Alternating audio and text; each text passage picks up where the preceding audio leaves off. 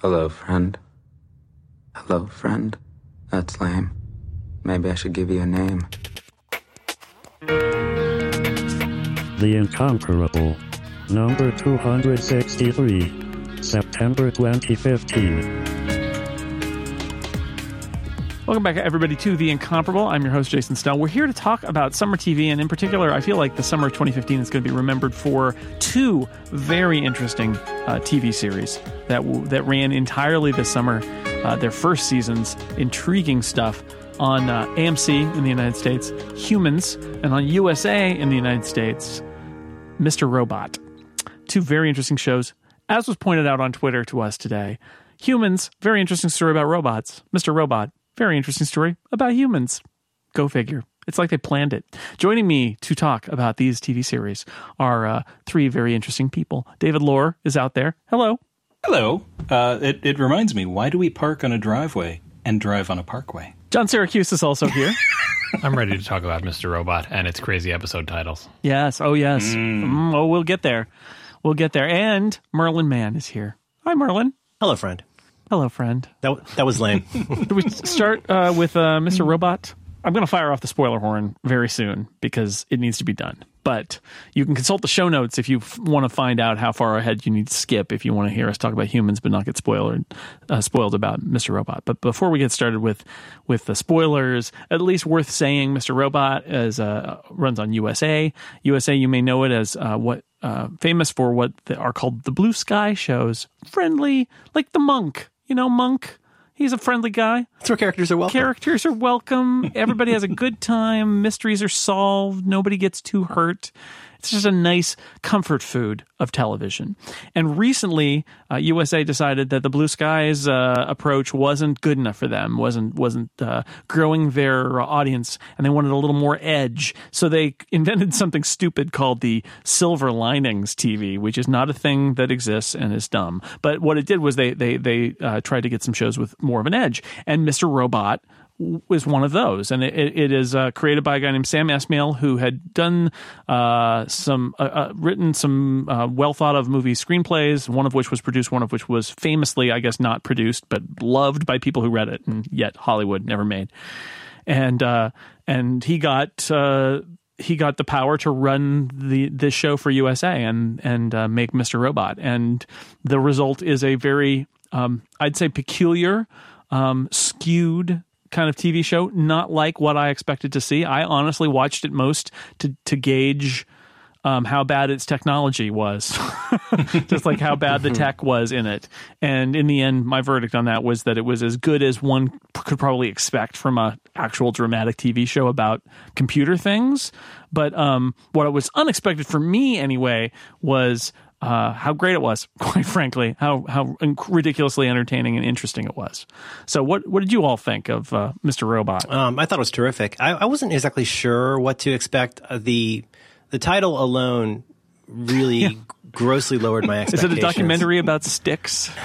Well, you and your pal Tim Goodman like to joke about you know CSI Cyber and what's the other one? What's the other one? That, uh, Scorpion. Scorpion. Scorpion. Yeah, where you know I Ethernet. let's run an Ethernet cable to the plane as it Right. passes overhead. Sure. I can't. I Isolate can't. torso. I can't SSH my way out of a wet paper bag, but I but I do know terrible technology when I see it, and uh, that can be real frustrating. And you know, uh, I guess I'll just say the thing I often say when when it's something I end up liking, uh, to, to use Siracusa's term, you know, high degree of difficulty. A lot of ways this could have gone horribly, horribly wrong. Um, just I, I think it's it's conceptual. See, uh, well, another concern. You know, gosh, this seems so timely. Everybody's worried about the hacking. Am I going to get hacked in the cloud? You know, and you know, just felt like oh, this could be just another kind of throwaway. But what the heck? It looks interesting. It's got the guy from that night at the museum movie. Let's give it a throw. And uh, and I was uh, the I was utterly uh, enchanted uh, by the pilot. I thought it was incredibly absorbing. I I I, I thought the pacing was great. I thought uh, again, something you and Tim have talked about on your other program is that this show really hangs on um, the guy who plays uh, Elliot, who I just thought was terrific. But the rest of the cast is is is great, and I don't know. I found it incredibly absorbing in, in ways that I didn't even expect, and it knew. I guess I guess I feel like it really knew which buttons to hit at which times to keep the tension high and keep the interest high and knowing when to introduce what are ultimately very complex human and mental and emotional issues even in the midst of all of this you know people typing in a terminal um, I I thought it was I thought it was pretty terrific. I think the only spoiler free things I can say about it are to the people listening and uh, to uh, the point of what Merlin made before. When I heard people talking about Mr. Robot for the longest time, probably days or weeks, I thought it was a comedy and I was not interested. It's like another Silicon Valley, you know. Mr. Robot is not a good title for this show. Uh, if you have don't know what we're talking about and have been staying away from this show because of the title, ignore the title. It's a it's a good show and it's really interesting and it is not a comedy at all.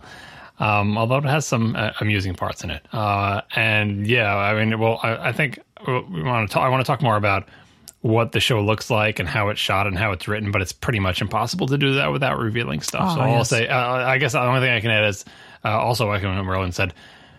I love the lead actor in Yeah, this Rami show. Malek. He is he looks weird. He is weird. He acts weird. I've never seen him in anything else, so I don't know if he's a great actor. If this is just what the actor is like. And all the supporting cast, the people I have seen before, uh, I really like, and the people who are new just fit so perfectly. It's it's the magic of a show that doesn't have big names associated with it, but has good performances all around and is well written. Uh, so, you know, you've heard people talk about Mr. Robot. Maybe it's a little bit overhyped. It's quirky and it's weird. I would say it's it's my for a variety of reasons that I'll get into in a little bit. It's uh, for this year. It's my what Girls was to me like last year or the year before. A strange, quirky show with a with a so-so title that you hear people talking about it. If you're not sure if it's for you, uh, if you like Girls, check this out too. I'd say I, I was going to liken it to Orphan Black from a couple of years ago, where it's like I don't know, and uh, you know I'm not sure if they can pull this off. And I got kind of got pulled in and further in and further in. By the end of it, I was like, oh no, this is great. And uh, that was sort of the the my expectations were particularly high, and I was a little skeptical, and uh, then it kind of it kind of sucked me in. Yeah, it's it's funny to think about. You know, uh, I don't know if the word is treatment or just even in the script, but I I, I can't even imagine how you would describe. Let's say you're doing the, the casting and you're talking to the casting people about what you want this actor to accomplish. Um, you know, if you were to describe the sorts of things that this actor does so well as Elliot, uh, it would it would it would sound like a like a caricature. I mean, it would sound almost like a like a like a baggy pants kind of vaudeville idea of like some kind of like you know one of those autistic programmers. But he brings so much nuance to it. And again, I might be cri- cribbing this from Tim Goodman, but the way that he can look both dead eyed and bug eyed at the same time is is a, is a terrific. It's the dead bug eyes. But he's got. But you, we, you've met Elliot. And We've all Yep. we know Elliot. Some of us are Elliot. We've mm-hmm. we've been around Elliot, and we know that it's not really just as simple as oh, it's that crazy guy who fixes the computer. Like he brings he brings a lot to it. it, it's when you realize the you're talking to somebody and and the lack of affect that you sense is potentially either a, an actual lack of affect they don't you know they're not reacting to you or it is completely the deer in the headlights. And i and and i i, I have that experience sometimes. And and that's what i always got from elliot is like what's back there? What's behind them? And one of the brilliant things i think about the pilot episode is that it plays i feel like it plays us the show, whole show plays us, and we will talk to that after we fire off the spoiler horn. But the pilot plays us perfectly in in ex, it expects us to make every single assumption about what you just said. It's the kind of autistic, you know, somewhere on the spectrum, computer nerd programmer guy. You ex, you know, those cliches are are, are programmed into us, and then it just kind of knocks them all down as it goes, and you realize what you're seeing is a, a much more interesting performance and much more interesting character than the one that you might have expected from you know some basic cable show about that's supposed to be about hackers, right? on on USA. On USA, yes. Yeah, that's the other thing I'll say. If you're scared away because you think this is a TV show about hackers, it kind of is a TV show about hackers, but do not be scared by that because it it does not it does not it the traps it falls into are the common ones, but it's just not important. Like I think what I first Right. tweeted about the show was that it rises above all of its technical problems because the technology is not the point. The the people who made the show did not get bogged down in like we have to make this realistic and it's it's a human drama that Right. happens. The setting happens to be hacking. Don't worry about it. Even if you're a computer Right. nerd, I think everything else that's good about the show will make you ignore the admittedly laughable times they t- touch on technology. But that's fine. It's not the point of the show. Let's before we blow the, the horn here i feel like the people who i, I want to get your read on this john because if there's anybody who can who can address this for me it's you. I felt like this was about as good uh, in terms of like you know, you're generally right. You're generally on the right track about like the tech that they did show. I didn't have those moments of initially like, no, it's not like that at all. It was more like, there's, oh, there's there's some of those in the first episode. yeah, which- but some of that, like the the like the even just like the terminal commands and stuff, I felt like this is in the ballpark, and I realized that's a low bar because of Scorpion and CSI Cyber. but I was like, whoever did this, like they they knew what they were doing, and then the pr- the writer and producer were like, "Yeah, we're gonna do what we need to do for drama." And and if you really saw a hacking scene like the scene in the first episode, that was not you know that was more realistic, it would just be boring. So I feel like yeah, I'm gonna give him a pass for that. But I felt like underneath it all, it was smart that it that it was not ludicrous with its its tech. in broad strokes, the things that happen are all reasonable and plausible and drive the plot forward, but they're not really the point. In the minute details, they get lots of stuff wrong, but it doesn't matter. Uh, you know, you just you just forgive that because it's they don't dwell on it. There- There's not it's not the point of the show at all. So don't be scared away if even if you're someone who's into computers. Uh, don't be scared away by the silly episode titles that are supposed to look like file names that are ridiculous. I like that though. I mean, it's like literally the episode titles are things you'd find on BitTorrent. also, the cool '80s font too. By the way, Mr. Rowe, that's a Micronauts font there. I'm just saying. Yeah, yeah. Um, I mean, we're, we're you know probably pretty certain to upset or offend somebody with these terms, but I mean, I think it is they are they are actively. We're, we're not saying these as a, as a pejorative. I think Right. there's, No, no, at there's. A, there's definitely first of all, I think there's a definitely uh an attempt to at least initially portray this guy as not just having sort of mental and emotional disturbances, but I think he he very much reads as somebody on on the spectrum. Yeah. And you know, and I think it's a pretty fantastic time for us getting a better understanding of how it works when you're you know when you're t- talking about people being on the spectrum because like we're learning so much more. There's a great new book about this. Um, you know people in my family i, I who ha- are on the spectrum a couple people in my family who i adore um, i mean something i'm hearing a lot of people talk about now that i learned uh, a pretty long time ago is just because you know, you talk to me and I'm I'm nodding and I'm making faces and I'm you know uh, finishing your sentences. That you know that I'm listening, even if I'm interrupting you. In, in the case of some of these folks, it may seem like you say like like it's a deer in headlights. What we now know though is that those folks are maybe not appearing to even be listening to you, but they are picking up.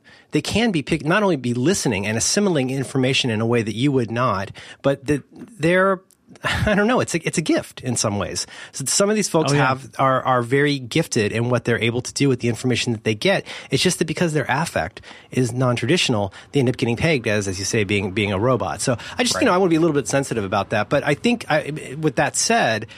Uh, I think that they are very much setting him up. Part of their way that they greatly disrupt our, our our expectations about Elliot are to go like, oh, I thought I knew this, and then I saw this. But you know what? That goes for a bunch of the characters. Like, you think you understand Darlene? You know, you probably really don't understand. Darlene. Really Darlene. don't. Yeah. And I and I like that. I like the fact that all the characters, or most of the characters, If you think you understand Wellick, go Well, away, run away. The, the thing no love, one understands Wellick. Never show Wellick your business card. no. Let's just leave it though that you know we can just say listen to these four nerds. Like I can say with confidence, at, at least give the pilot a throw. Uh, I think it's I think it's really engrossing. And as with you know like you know how Jason, you know how we're always saying like at least I feel like I'm always saying like you know check out Hawkeye and Saga. If you hate Hawkeye and you hate Saga, maybe comics aren't for you. at least give the at least give the the pilot of this a throw because I if, if you don't find it engrossing, you're probably not going to enjoy the show. But it, it may not be what you think, and I would say just at least give it a try. Yep. and and you know, kind of the point I was I was kind of reaching towards, and what the creator said point blank is, it's it's not about being all twisty surprisey, right? Don't get caught up in trying to solve this like a puzzle right. box. Yes. Yes. It's not. That is not the point of it. This is not an M Night Shyamalan movie. Right, right. There are some twists along the way. That's kind of not what the story is all about.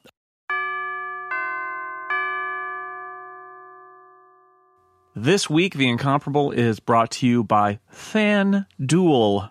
This is not a website where you schedule a duel with your nemesis to meet on the community green, pistols at dawn. Uh, no, it's much more civilized. This is the opening week of the NFL regular season. That's American football for our non American football knowing listeners. And uh, I, I've been playing fantasy football for many years now, actually since high school. I've still got a league, the stupid fake league we play every year, but it's the traditional kind of fantasy where you uh, draft a team and have lineups every week, and at the end of the season, uh, somebody wins, and maybe you throw some money in the kitty, and uh, the winner takes that away. FanDuel is uh, more for our quick hit life that we live now. Also means that you don't have to commit to being involved grinding week in and week out. It's the leader in one week fantasy football, uh, and there are more payouts than any other site. So you can enter a league for a week. Um, fees start at one dollar. Anyone can play. There are bigger uh, pay-ins and bigger payouts if you want to choose. But it's about a competition with the other people who are entering that pool. You pick a team. You don't have to um, uh, compete with other people for your favorite players, but you do have a salary cap. So you have to choose how to balance your stars with your more underappreciated players. Find the best balance that scores the most points in any given week. Very smart. I uh, I used FanDuel a couple weeks ago during the preseason. Um, really nice interface face Interesting test of how you balance a salary cap lineup. Um, a lot of fun. So you should give it a try uh, by going to fanduel.com. F A N D U E L. Again, this is not a battle between uh, two gentlemen from the 18th century who are going to uh, beat at each other with uh, little hand uh, wavy fans at dawn. It's uh, fantasy football. FanDuel.com, F A N D U E L.com. Click the microphone in the upper right hand corner. Use my code, which is incomparable. Sign up now.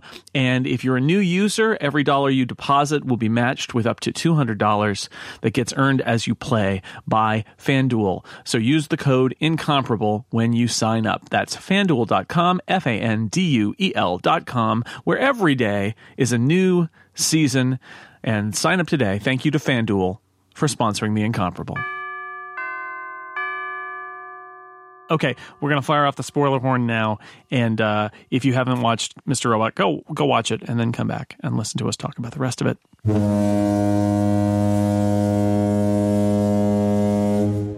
This show sucks.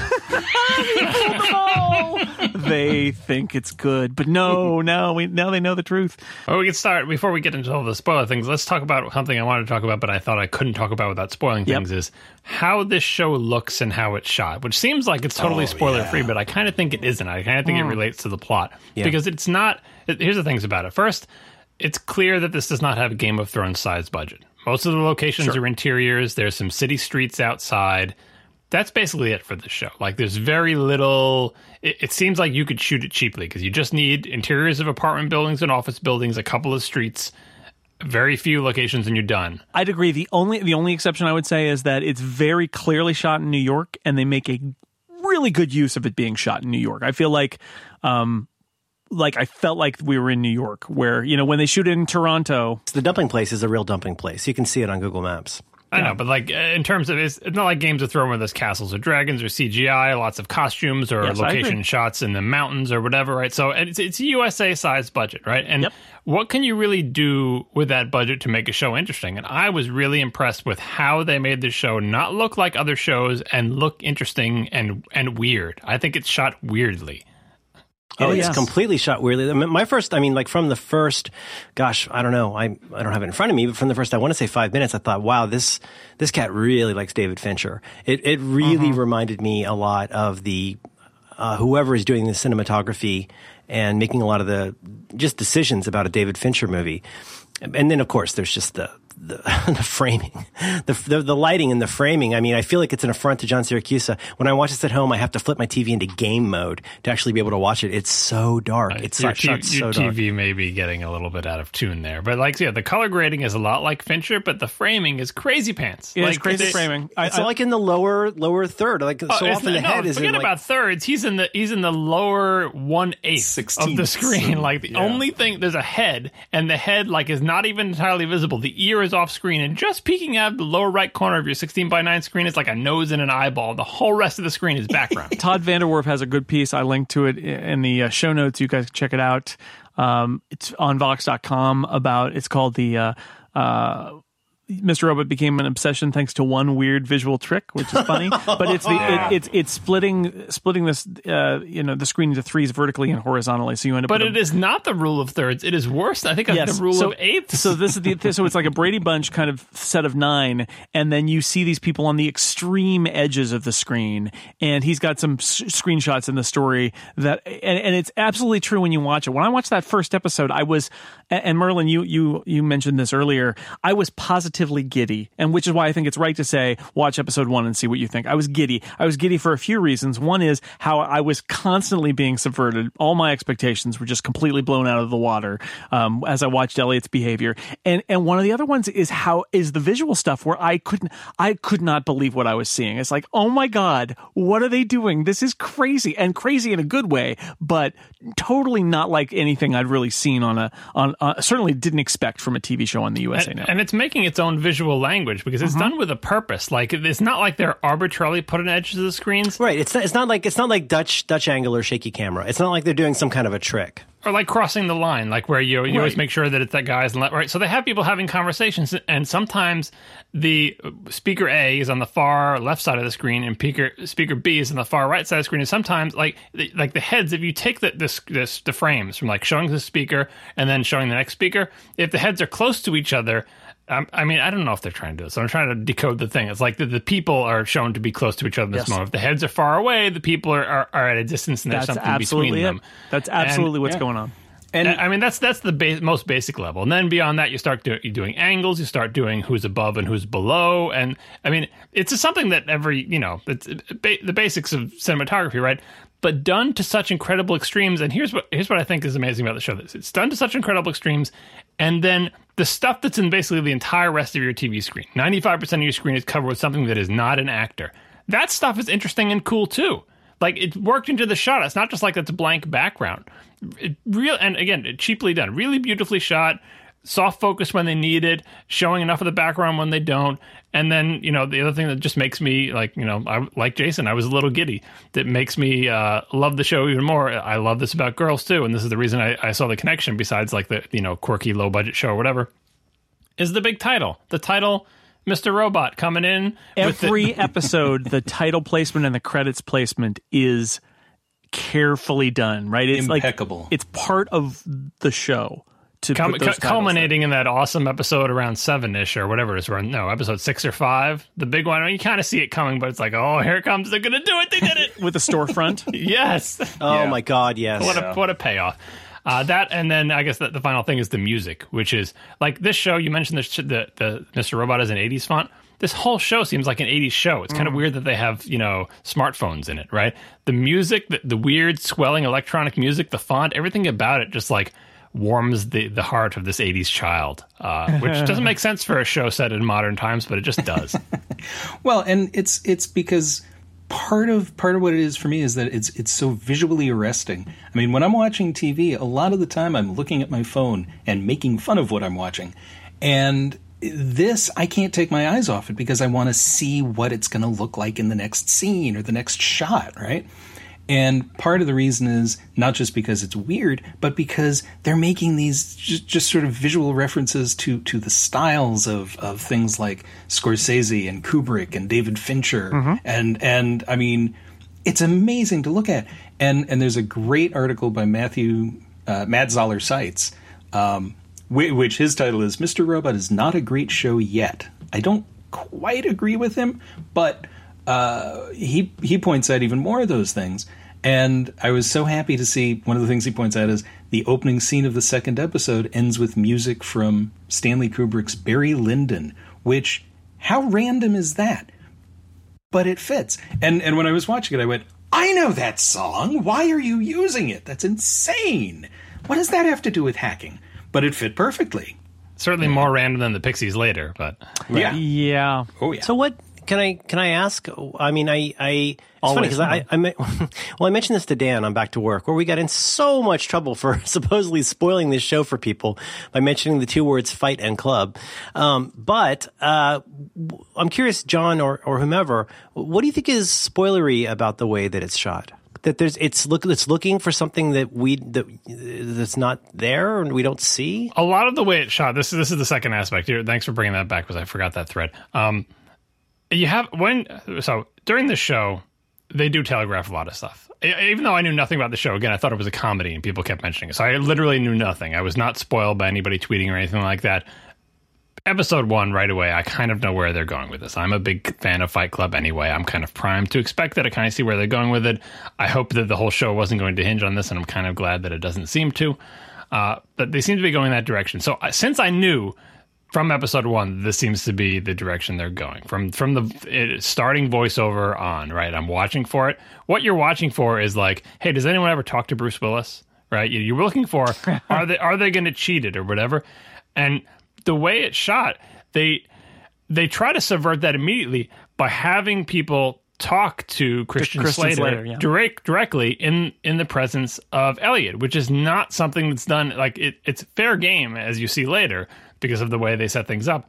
But, he's not a trying to- hologram, right? He's not an imaginary creature in the way exactly, and and they, don't do the Fight Club thing where it's either one or the other, and no, they're never like they they intentionally shoot it and line things up. So you're like you're like what you're looking for. What I was looking for is, is does anyone ever make eye contact with Christian Slater, or do they look through him at Elliot? They make eye contact with Christian Slater because in those moments, Christian Slater is you know that is the, the person who they're talking Yeah. to. It's you know what I mean? Like you get the, you get a moment where you realize that at that point Elliot is basically deactivated. He's over in a corner staring at a screen. right or it's it's, something. Un, it's unreliable narrator all the way through to the camera lens right? And so they get away with trying to say you thought we were going to do a fight club but we're totally not. Look how everyone is dealing with christian slater. Like he's, he's obviously like they have conversations with christian slater and then three lines later talk to elliot. It's like well they're both obviously there because the other characters were all talking to them right?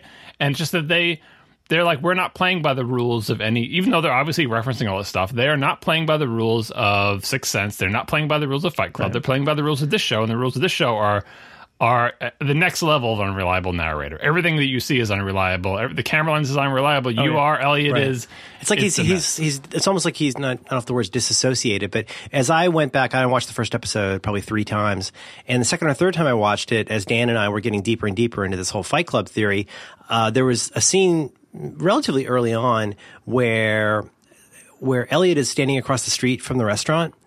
And uh, Mr. Robot walks up and starts hassling people at a table, and it was the first time where I was like, "Hmm, I don't know if this holds up," because obviously he's he's like acting like a homeless guy, and he's a- actively like bugging people at this table who are interacting with him. But also, as you say, in that case, Elliot is an observer of that. Right. You know, the, the Elliot that we know as Elliot across the street is is watching all of this happen, which I think is, makes this so much more interesting. The idea of this, dis, I don't know if that's the right word, disassociated. No, like that he's I- I he's got so, this. yeah. Yeah, that there's these two things going on, and like, and you know, and you know, and but he also, I mean, we have to talk at some point about the whole evil corp thing, corp thing, and like how at some point, you know, fairly early on, it also unreliable narrator. a thing that he a right thing there. that he mentioned a thing that he mentioned now is appearing on screens Mm-hmm. other people are calling it evil corp so yeah like you say john you know beyond unreliable narrator. And then obviously then by the end of the series you finally get to that like oh moment where you're like oh no i really can't rely on him as a narrator. He doesn't remember what happened. Like he is he is truly disconnected from himself. And which is just it's it's so chilling. It's almost like waking up from a night of like blackout drinking and trying to like deconstruct what happened. Those horrible nights in college where you're like oh no that happened and that happened.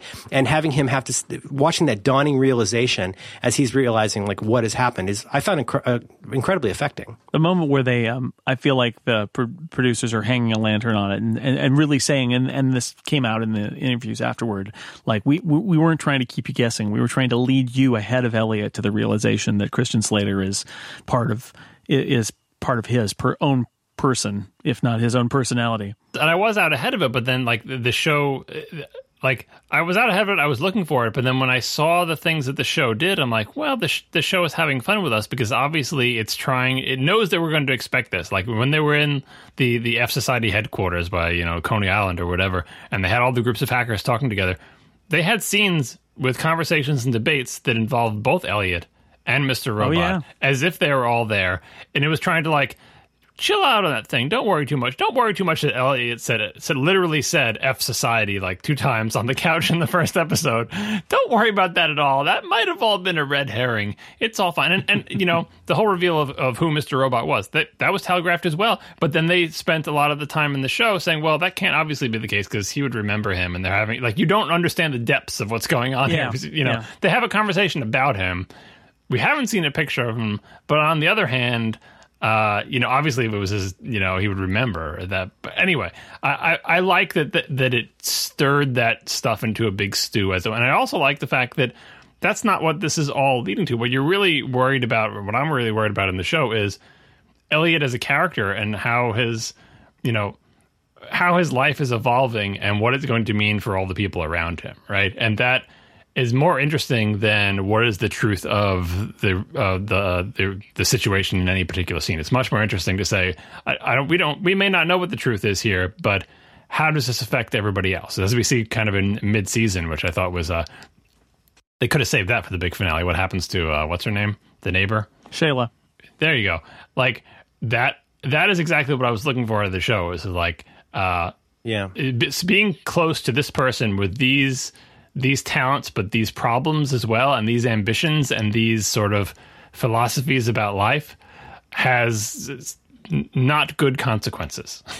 That was actually um, what was the one? Oh, Brave Traveler, episode six. That was actually one of my favorites uh, of the season uh, that I watched a couple times. The prison break. Yeah, yeah. I, I thought that was.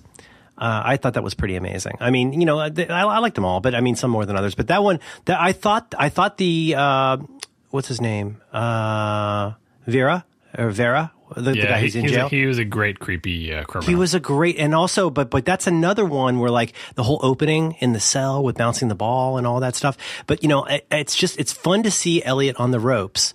And fun, not fun, but I mean, part, part of what makes this so great is Elliot on the ropes being such a mess, how he is, and having so many vulnerabilities and confusions, and seeing how he does or doesn't get out of it is is a huge driving factor. And I just want to underscore, I agree with David. I like the fact that it wasn't a puzzle box. I like that this wasn't about like what does the magnet mean on the island. That you know, like once you solve this one mystery, you understand the show. Like I I, I love that. Like it added a lot, but Why? Why do they go in the uh, Ferris wheel? What is the meaning of the Ferris wheel? and the, no. Ferris, Ferris wheel, Tim Ferriss, huh? life hack. Uh, I so, got it. So, Marlon, episode six. I want to talk about this. Um, I liked it, but it feels like it's the most out of place in the entire season because it feels like a TV ep- show episode, like an episodic, like this week, Elliot has to break somebody out of jail. And it felt a little bit like it wasn't the, st- about the rest of the story, but more like, and just to be cynical for a moment, like he was short on episodes and they were able to insert this little digression that because Shayla gets killed at the end, it adds something to sort of Elliot's character, but it feels to me in most ways unnecessary, which is not to say that it isn't good, but unlike every other episode in the season, episode six feels like it could have just been slotted in or removed with very little difference other because than the it, because it Shayla didn't contribute because it didn't contribute so much to the F Society and Elliot arcs. Yeah, it's just a self. I mean, it's a standalone episode. I thought it told us a lot about Well, Elliot. but but but, it, but it's not standalone because it resolves the the Shayla arc, which was tr- which is through the entire season. I think the season has acts, and I think that middle act with with Shayla and and Vera and everything. How do you pronounce his name? Vera Vera. Uh, that was the Breaking Bad section of the show, uh, and then I don't know what you would call the first part, and then the final third. Like I, I would break it up into thirds like that, and there is a little bit of discontinuity there, but I think it's not standalone because it resol- like I said, it resolves the Shayla thread, which is important to resolve because in the beginning they set things up. You've got the uh, the childhood friend, potential love interest, and then you're like, is it going to be will they, won't they type thing? You've got the neighbor person who also happens to be a drug dealer. You've got the psychiatrist, and you've got the work life, and these things like they.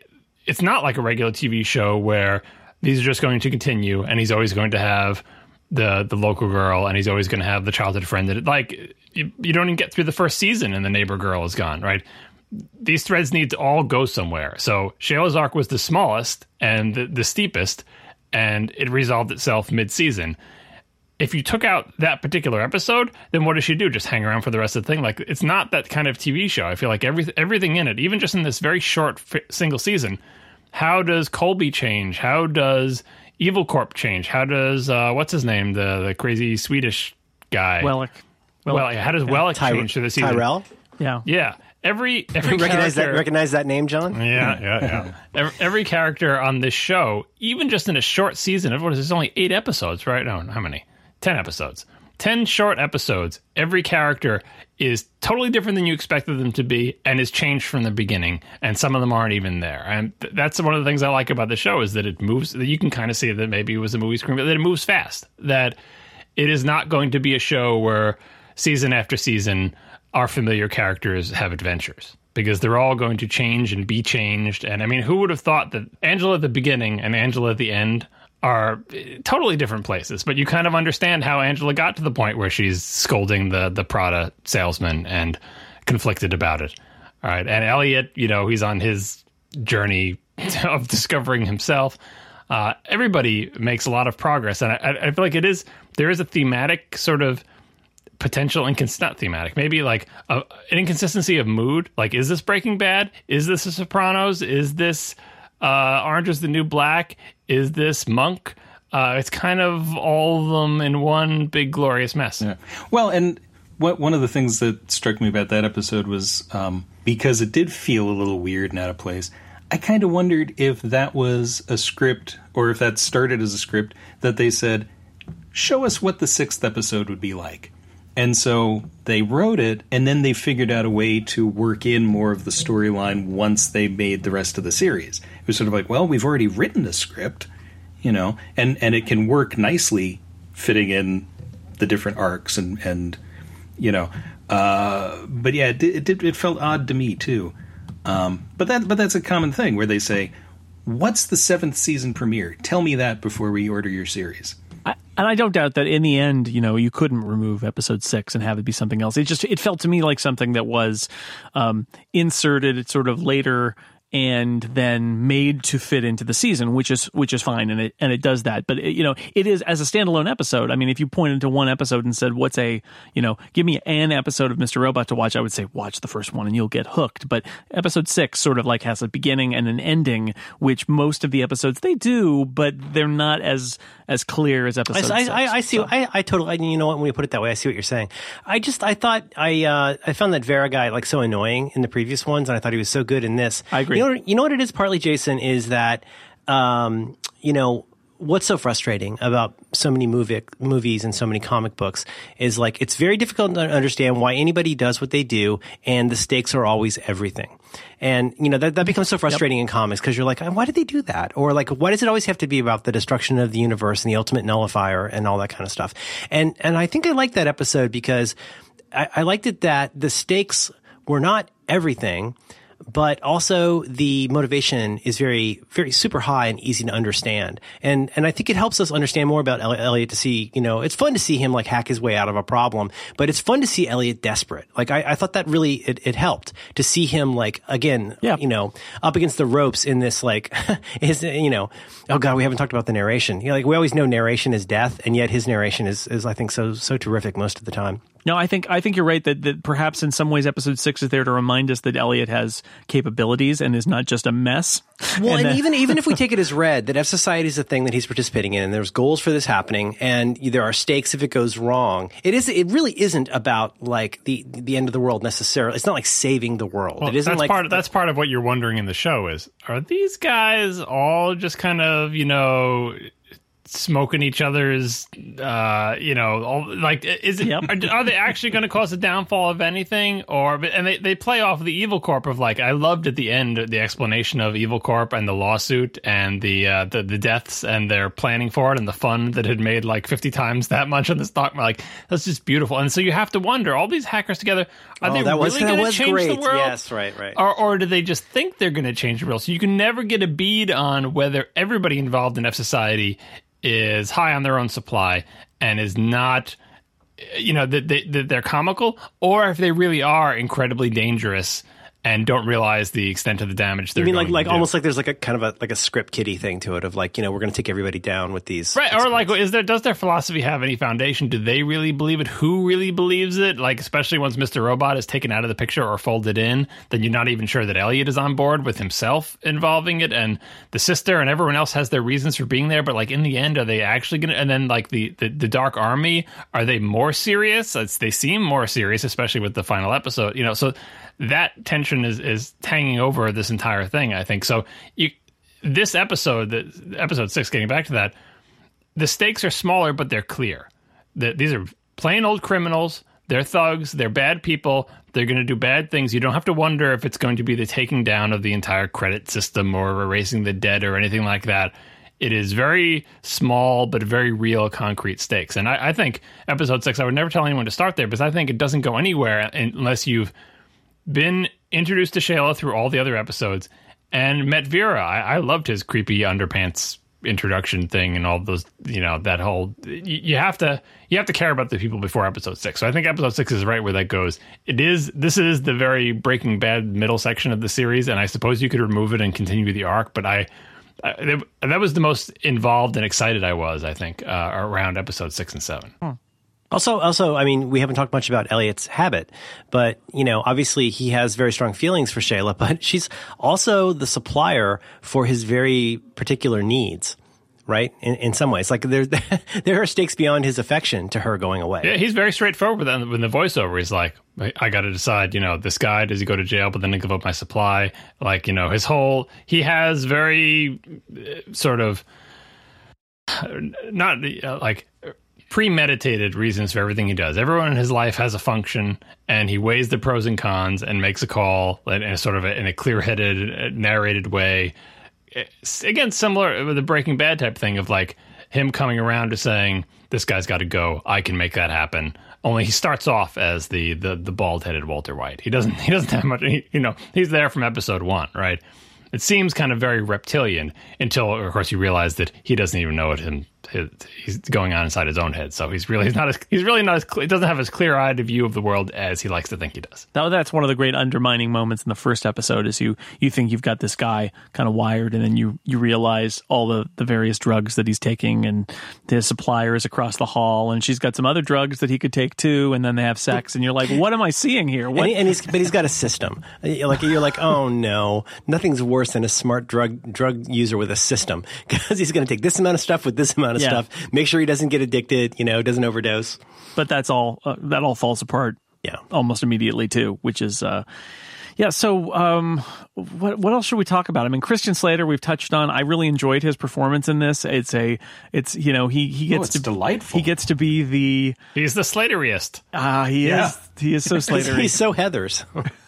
it's just it's really nice. I, I like that when you don't know what's going on, and he kind of he kind of intrudes on Elliot and says, "Let me let me explain what's going on and, and talk to you about this," and kind of tries to stop him at a few points and all that. It's just really enjoyable. I love that he's this kind of um, you know guy in a jumpsuit who talks to him on the subway and then it takes him to Coney Island and they're riding the Ferris wheel and all of that. It's all it's really enjoyable. It's a great interaction. But and Ra- although Rami Malek just owns this entire show, Slater does a very good job. And it turns out as we go along that you know this is two parts of Elliot's personality talking to each other here, which is which makes it that much more fascinating. That, and that the memories of his father. And Yeah, I exactly. that- and and the fact that and the fact that he's trying to, uh, you know, unconsciously maybe I'm probably psychoanalyzing here, but you know, oh, we got Coney Island, we got the shop, we've got this, you know, uh, this. Just the fact that he's trying to obviously reconcile something kind of unreconcilable with the past, and you really see. I feel like I don't know. This might be criminology, but I feel like you can see that played out in so many different ways. And when is it that we get to the Mister? Ro- oh, yeah, number nine. Oh God, that was a good one. I thought that was incredibly uh, moving, and number nine was just was just amazing. right when he actually we, we see him with his uh, with his his actual dad. Oh, his dad and all of the all the ads for what was it, 1994? Yeah.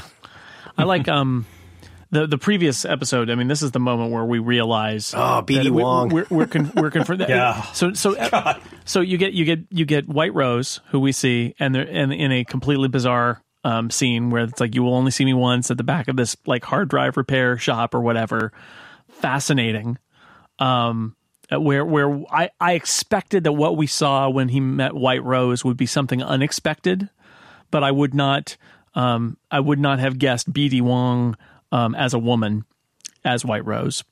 Fascinating, and then also the the whole thing with Darlene. Darlene throughout this is portrayed as this kind of like strangely forward character. Like, why is she so buddy? Mm-hmm. Yeah, why, is is she, why is she so familiar? yeah, why is she buddying up to Elliot? He like it's like get away, you know. You're just this Why weird person from Coney from Coney Island. Yeah, she's Yeah. like kind of menacing him and all of that. And and in episode eight, um, we see Darlene and Angela like at dance class. Just talking to each other, just friends, just talking about Elliot. And it's such a great moment of like, what did I just see? What does that mean? It's the, How it's the do best they know kind of each other? reveal because it's like the kind of reveal that, that doesn't hit you over the head. It assumes you're smart enough to know that it's a reveal. There's no big musical cue, but it is, you know, and I, I think that that's true of all the things. It doesn't doesn't cheat. If you go back and watch the episodes again, you obviously you can look at them in the, kind of the same sixth sense. Well, if I watch it again, I can, and with knowing the secrets, I can see all the stuff. But everything works in two two ways. Just like the you know, like the line I just said, where Darlene at some point, Elliot's like, "How do you know where I live?" And he's like, "Why wouldn't I know where you live? Yeah. Why wouldn't she know where you live? Because she's a hacker. Of course she knows where you live. Why wouldn't she know where? Because she's your sister. Of course she knows where you live. Works course. both ways. Totally valid. Neither one is a cheat. And but you can go back and watch it and go, oh, okay. And so you have to decide which meaning you you uh, you know you can go for there. And very very clever writing. Not like when you go back and watch it, it doesn't all fall apart. It doesn't lay flat. Still, everything still plays. Yeah, the and, and the end, the way that the way that it's played, the scene between Elliot and Darlene, you know, it is played perfectly of their success, celebrating the success of of of F Society, and and and he leans in, and it's like it's the moment in the TV show where you know and she sent him the signals like she she loves him she cares about him they are very casually you know close together. So it's super easy and and so we read into that what he reads into that. And that's the and that if there is a big twist in this show that is the one that that that moment of like have you forgotten again where it's all just laid bare in that moment and we are like Elliot realizing that everything that we've seen we've completely missed key facts and it's just so well done that and and that and that's what I loved is the misdirection of having Mr. Robot not really be there And and that mutual that mutual heartbreak though. yeah it's so of- sad As and we he does, he does the sort of Alzheimer's thing where it's like, no, I didn't forget. I, I remember, you know, like faking it, right? Faking Right. it as fast as he can because he is smart, and that's that's the best thing about the rest of the series is you. All of his voiceovers are always the sort of, uh, what I'm going to say in this scene is what I have to say to get along society. But now in this voiceover, I'll tell you the real hidden reality behind everything because I'm a hacker and I've hacked these people and I know the truth. And I know this guy's cheating on this person with his wife and I know that this person likes this. And, you know, Elliot knows everything about everybody and nobody can hide from his all seeing hacker's eye. Uh, but he doesn't. He absolutely doesn't. He doesn't know really important basic facts about his own life and what's going on in it. And so that that's the best trap for him because that's why you feel for him because of the whole rest of the thing. He was your voice of please voice over Elliot. Tell me what's really going on here. And that's I also like the White Rose scene for that reason because Elliot is totally flustered on the timer and says stupid things and does not take advantage of that time in, a, in an efficient manner because he's just you know he, he kind of blows it. Uh, that's him sort of struggling and gasping for air, realizing that there are powers beyond his control as well.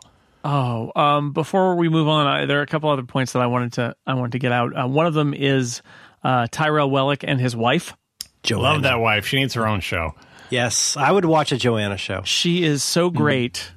There's a character like that on Humans, actually, where it's like that that could have been the star of the show in another version of the show. So fascinating. We meet her. Um, she is, you know, we meet her, and again, subverting expectations. She is the the beautiful pregnant wife of the hard charging executive who's this you know who's one of the key technical people at at E Corp at Evil Corp and very rapidly we we see their um we see their sexual practices their their bondage practices that's Well, that's, we, we we see that they are. Uh, well, yeah, we see that for sure. But the, but also just their their kind of um, open collusion about wanting Oh, yeah. power. Yep. Just a just, lot, a lot the like fa- the House of Cards kind of vibe, where they Yeah, are exactly, they are a exactly. team, and she is kind of the leader of the Ye- team. well yeah is kind of, exactly you right know- she's she's she's the one who's like no you got to do this you got to do that and they speak swedish to each other which is also just another there's just so many little details in there that they don't need the details but the details are all interesting and and subvert sort of like what you'd expect if you're like you don't need to give me the details i can make some assumptions about this couple no you cannot Yeah, and, and that's it's kind of like it's like a Darth Vader Emperor vibe because Tyrell is so shown to be so Machiavellian and doing all these things, but then you realize the power behind the throne. Like, and she like it's like a contest. What will Tyrell do to further his aims? He will do lots of things. You know, like does going after the receptionist and you know having sex with them. Like, is that is that something that he actually enjoys, or is it just something he's willing to do to get ahead? You don't even know.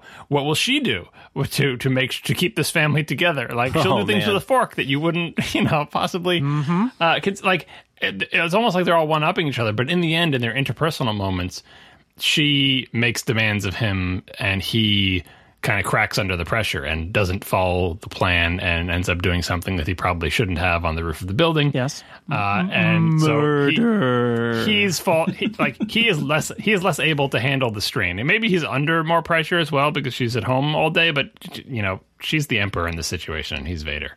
That's I you know I hadn't I hadn't thought of it this way, but you know, it's like you know everybody in college reads that uh, Keith Johnstone you know, improv book. You know about improv and the whole idea of improv being based on status. And if you think about it, status, the exchange of status in various ways is is such a huge part of this, where you see. Oh my gosh, the guy who ends up firing Tyrell, that guy. the ceo i love him he I love him. He's the He's best the- evil ceo ever He's so great. He's like Christopher Lee playing Vincent D'Onofrio. I, I just I love the way I love his little ticks to the way that he talks. And uh, but but like the the, the way that that status and power get exchanged and transmogrified throughout this show are fascinating to me too. We haven't talked at all about uh, Elliot's boss, who ends up being a super interesting and sympathetic character. He seems like such a buffoon. He seems like some kind of like um, you know Bill Lumbergh uh, kind of you know buffoon at one point, but he's a very sympathetic character in some ways. And just the way that, like, you know, from day to day, these power exchanges uh, c- can change so much, and and just the uh, disproportionate, you know, uh, way the power gets moved around. Whether that's Tyrell's wife being the one who's obviously running the show, or the way that you know something can suddenly change, and like what that means to to each of these characters. I thought it's very, especially as the show progresses in that last in that third act. I think it's very well done. Yeah, they may have some grade inflation or power inflation issues because by the end you're in like eyes wide shut territory and you realize poor Angela has been suckered into like I mean you kind of know what this Colby shows up at her house. Oh, we were super impressed by you and like here's the best thing about that episode. For a second, I think everyone watching that episode wants to believe it. Wants to believe that they really were impressed by Angela and they want her to come and for a second you believe it too. Because like, you know what? She was impressive. But no. Uh, but by the end, like I don't know, you know, that that final, you know, eyes wide shut, halls of power, White Rose, out of disguise or in disguise, depending on how they're going to go with it, and the CEO and and the whole speech about the, the the fund and making fifty times that amount of money while waiting waiting to settle this case, and like, you know, why are you so calm? Well, I found that problems like this tend to crack under the weight of like just great super Yeah. evil speeches. but where do you go from there? I'm really worried about season two because you've got that next echelon of power in the eyes wide shut house and then i'm not sure you can go up any farther from there and i would almost be happier if you had someone involved in there so that we could say that what we saw in that final scene was also unreliable but elliot wasn't involved there so i think we have to take all that as kind of face value and that kind of is more prosaic What's that? What, so- what, I'm sorry. What what scene is that? uh, where where the white rose There, there's as a I said- there's a mansion where all of the evil leaders of the world The Illuminati. drinks. yeah the, the, the eyes wide shut house Yeah. And that's where that's where White Rose and the CEO of uh, of Evil Corp have a drink Black together. Black Bolt and Iron Yeah, Man. and by the way, Yep. Evil Evil Corp, that's Enron's logo, isn't it? That is That's just basically straight, Enron's straight logo. up Enron's Yep. logo. Like it's just Pretty much. on an ankle. I wanted to mention a couple other characters uh, in the chat room. We, we they mentioned, and I think this is absolutely right. In some ways, the, the the person you really feel sorry for in all of this is uh, is Gideon Goddard, who's the CEO of AllSafe, who is you know who seems like a perfectly nice guy, and you know he Ah, flies so Elliot nice. down on the jet, and he's you know, and we meet we meet his his husband, and and they're they're they're very nice and all that, and oh my god, his business is completely destroyed. Well, it, it, some, it seems pretty resilient. I thought he would have been out of business after the first disaster, but it still hangs on. Like it, the thing is, he's not played as a dummy. He, No. you know, he's smart. He's investigating Service CS thirty. Like he's so close. He's really close. He just doesn't. He's not willing to go. He's too nice of a person to go the next step to realize what's really going on. But he's also he's also that guy where like he becomes increasingly sympathetic because he's the business guy. Like maybe he knows the business of you know of the of what what the people are doing a little bit. Obviously, he's he's a smart cookie, but like he also has to maintain the relationships and the appearances. And that scene where his the CFO is meeting with him is just so brutal. You know, where he's obviously got this cognitive dissonance of thinking like it's okay, we can still uh, we can still pull this out. It's all going to be okay. Was uh, was so awful, so hard to watch. Yeah, he's so clearly too nice to succeed in business in the world of this television show because everyone else who's getting ahead is not as concerned about other people as he is, and you know, just yeah, well, he should have diversified. He shouldn't have eighty percent of his business going Yeah. to Evil Corp. That was his big mistake. But you get the you get the sense almost like he was sort of stuck. You should con- you should consult John. He couldn't say no to Evil Corp, and then he got in too deep. Yeah. But the other character I want to mention is uh, Gloria Reuben's character, the psychiatrist, just because Oh, I feel so I feel great. like early on in the season she's used really interestingly, and you know Elliot is is checking up on her boyfriend and revealing him to be a fraud and all of this stuff. And we see her in one scene at the end. I feel like th- her character is a little bit strange in the sense that we need to have her to know that Elliot is sort of like under treatment. Um, but I don't know. I feel like she kind of didn't get used enough. Maybe No, she's she she becomes a cipher in a lot of ways. There was not enough room to, to have her be more than what she Not needed to be. room. for- I think that's not right. at all. Well, I- but I think uh, the show is smart in keeping people in reserve. Like Vera's still out there, Yes. uh, and she's still. I think she's important to have. Maybe not again. Maybe not in the Sopranos way, where she's going to be like a thread through the entire thing. But it's. I, I really love that actress, and I, I love her character. And even though she didn't have much to go on, you see that she is a human person. She does mean well. She does have her own quirks, and she's trying to do the right thing, but she is not succeeding because she doesn't have all the information. Yeah, I feel And like I- season two. Um, I mean, clearly Elliot needs psychological help, right? so perhaps Right. we'll see her some more. and, and she's and she's not she's good at her job like she's trying to get through to it she's trying to get but it's you know it's going to be it's going to be difficult and it, it's interesting that she has you know this is another problem that she has like kind of an adversarial relationship but also that you know again goes back to the sopranos uh plot line with the whole uh uh, Dr. Melfi and and uh, what happens to her and what uh, Tony Soprano does or doesn't do about it, and the same. You know, this is all small stakes version of that. Uh, with Elliot interfering in her life in ways that she doesn't appreciate but does appreciate, but how is she going to deal with that? Not a lot of it in this season, but that is a play that is a well you can go back to in season two to enrich both of the characters, and I think that that thread and that relationship will also have an arc that will have to end somewhere, probably badly for most people involved. But she also has an important. I think she has an important role in this season, even if she is kind of a cipher. Which is that you know this this show is to a large extent uh, about um, the walls that we put up about things and the ways that we decide like who's in charge or that we decide you know for that matter like you know what constitutes the money and the credit that we have and like all of these paper walls that constitute our society. And i think in a in a kind of uh, more picaresque way she represents like the the bulwark uh, against madness, right? In some ways, like she's the she's the one who's going to help Elliot, who's obviously this very troubled guy. She obviously cares about him, but feels a certain responsibility to make sure he doesn't, you know, screw up. She's got to be something like a parent in some ways, but also a professional. And when he does the big reveal of everything he knows about her and what kind of porn she's been looking at, like it's just it's just yet another one of these paper walls being torn down. And I think she does a really great job at characterizing what that would feel like you know, to, to, to be like one of those big heads on a screen in Big Brother and suddenly be brought right back down to human or subhuman size and feel incredibly vulnerable. And, which is well, she and she keeps her chin up through it. Like she manages to. She's not going to let it bring her all the way down. She's she's going to maintain her composure and uh, to the, the best degree possible in that situation. But I mean, but she is, but like all of these systems now, she is shown to be, even as she is a source of, you know, gosh, stuff like medications, stuff like deciding like what she can sign off on in terms of what Elliot, you know, can and can't do. You know, she is, she represents, you know, the system in that way. And when she is shown to be that vulnerable, uh, it's, I think it's an echo of the same kind of thing that's happening with showing that these big systems that protect our money and our credit and our, you know, society and law are, are just as vulnerable. And I, I thought that was well done. And I would love to see her used again and more in the future because I love that actress. What, what have I seen her on? What else has she ER. been on? Oh, ER. I'll talk about a little uh, technical stuff. There's just a Yeah. few things there. So in the first episode, which is kind of a shame, they get I think the worst technical scene out there where Tyrell talks to Elliot. Oh, I see you're running KDE. I run GNOME myself. That's a conversation that would never take place between two people who know anything about computers. And if it took place between one person who doesn't know and one person who does, uh, Elliot would think Tyrell's Why, why, why would that never happen?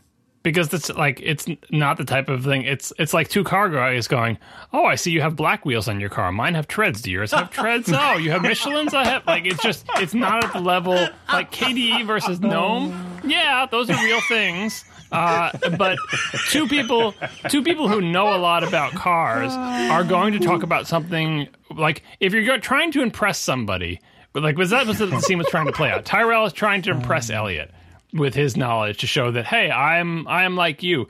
You wouldn't go for something that sort of like basic and boring. You would try to find something obscure but the problem is that scene doesn't play if you go for something obscure because the audience knows doesn't know anything about this. So they have to do what they did which i don't think really works for people who don't know because it just sounds like gibberish. And for people who do know it's like neither one would be impressed by this exchange and it's silly and it's embarrassing and it's kind of cringe it doesn't matter. Power through it. That's you know you shouldn't be listening to this anyway if you haven't seen the series but i think it's it's fine.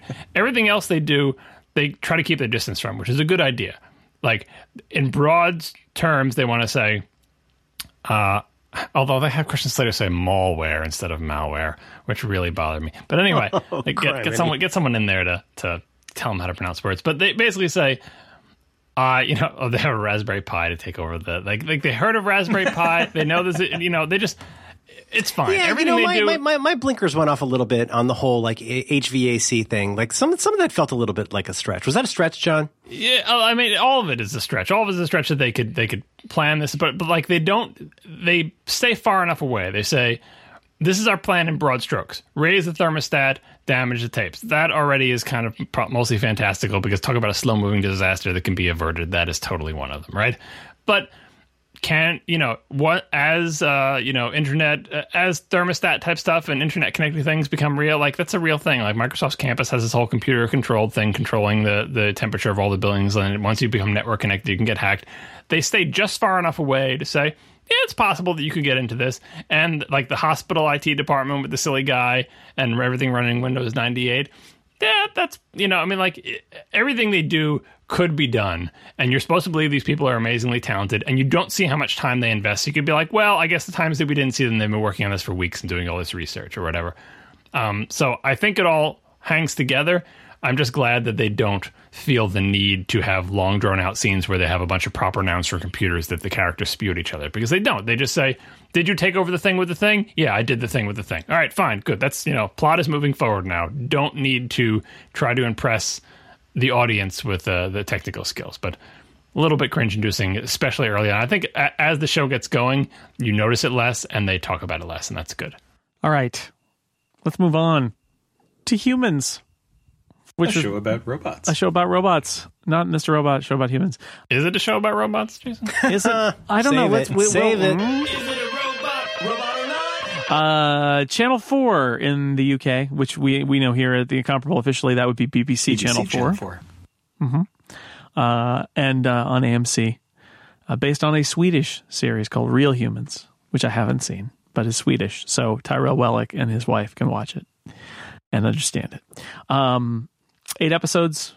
Uh, science fictional premise. It is a world very much like today, except that there are uh, robots that look like humans but are artificially intelligent creatures that are used as servants and healthcare workers and various other things throughout the world.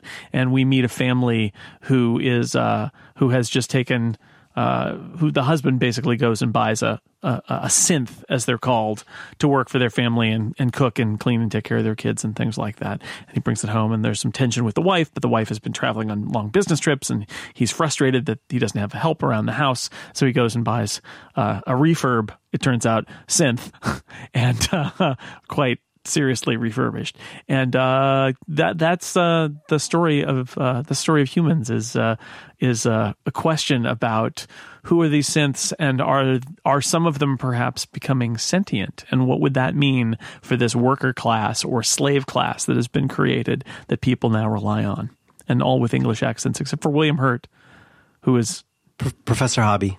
He does not He's, have an English he's accent William Hurt. because he's William Hurt. So I I uh I really liked Humans. Um, I didn't like it as much as Mr. Robot, but I really liked it. And one of the things I liked about it is that it felt very much like a classic science fiction novel to me. It felt like what if what if we lived in a world where we had these things and they took care of us and then it turned out that they were that they were sentient or they became sentient and and now they're a slave class? And what does that mean? And do we hunt them? Do we kill them? Do we give them their their freedom? What does it all mean? And what are the societal impacts on having having these human formed servants around? Even if they aren't becoming sentient what are, what are the societal impacts? And and uh, as I watched I felt like over the 8 episodes that it really did a good job of sort of exploring all those things in a classic science fiction novel kind of way and that so I I, I like that plus I got to recognize like everybody from what Doctor Who episode they were in. and in a kind of gentler way. I felt like this show was a very gentle. Maybe you know I don't watch enough British TV to know if this is part of the thing, but it was.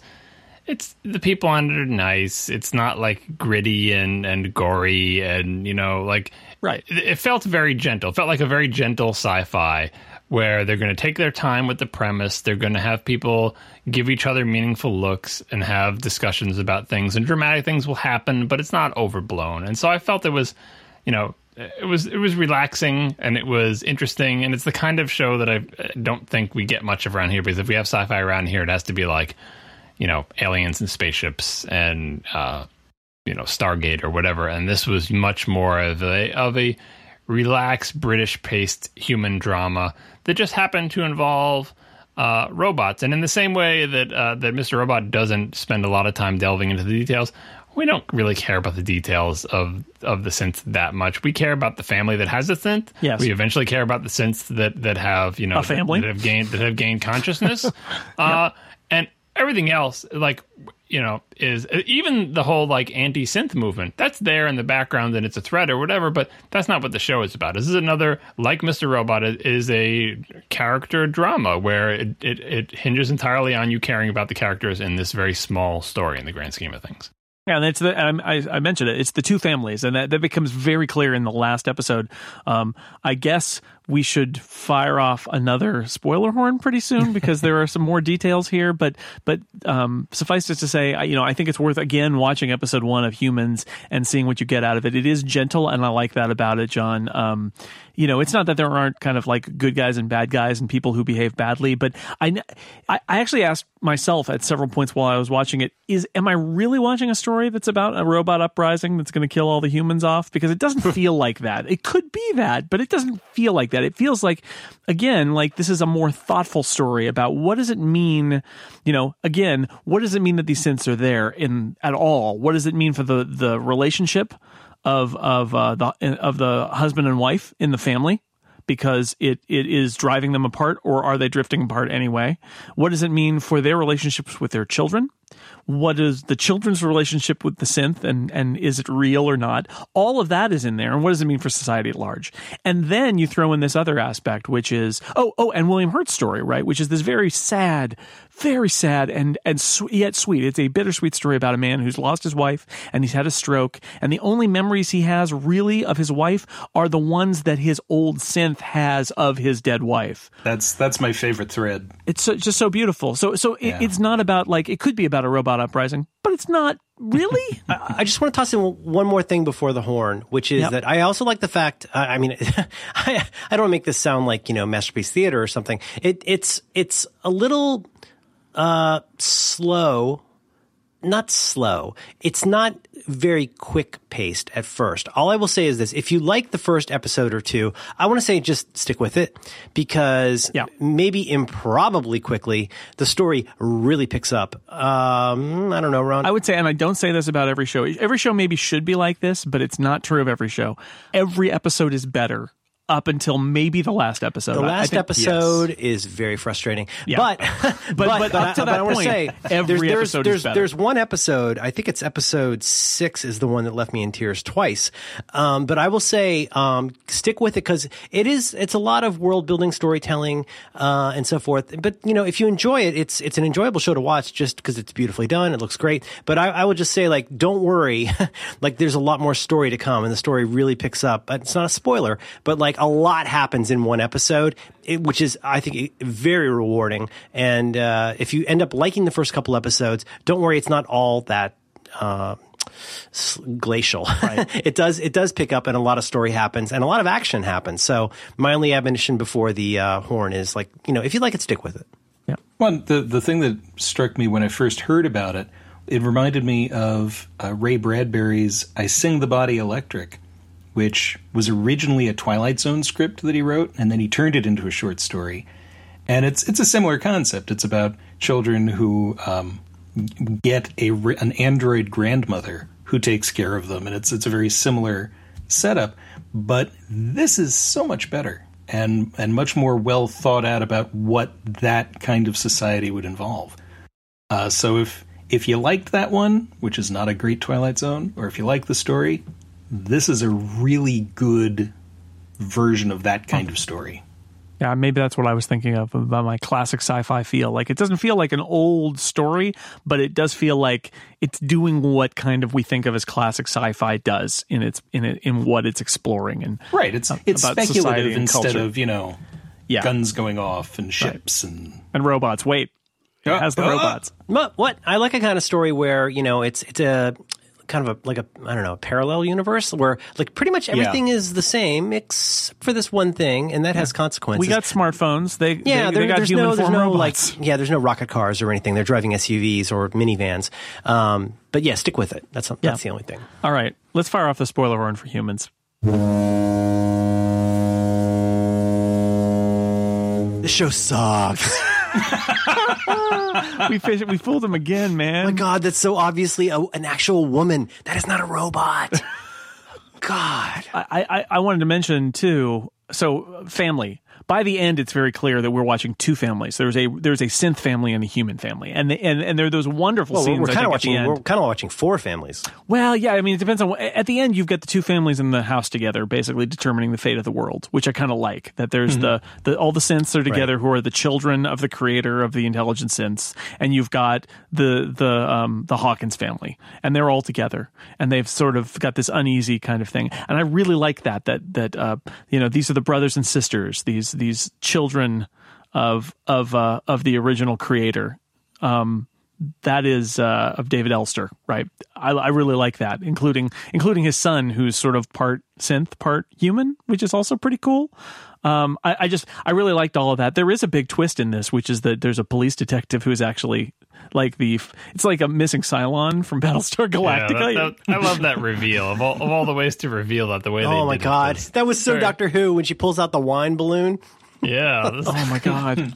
It was so freaky. Because she's drunk wine, and you think, well, she's got to be human because she's drinking wine with her But partner. I was thinking she's got to be human because they they traced that that uh, every time she was on camera, they the makeup people had to put that scar on her neck, right? And so it's like you know she wouldn't have a scar if she was a Cylon, a replicant, whatever you want to do. But then she takes out the end. Oh, end of a long day. Trying to She's empty got the a big bag. bag. with all the food that she's pretended to eat and drink, and then she plugs in.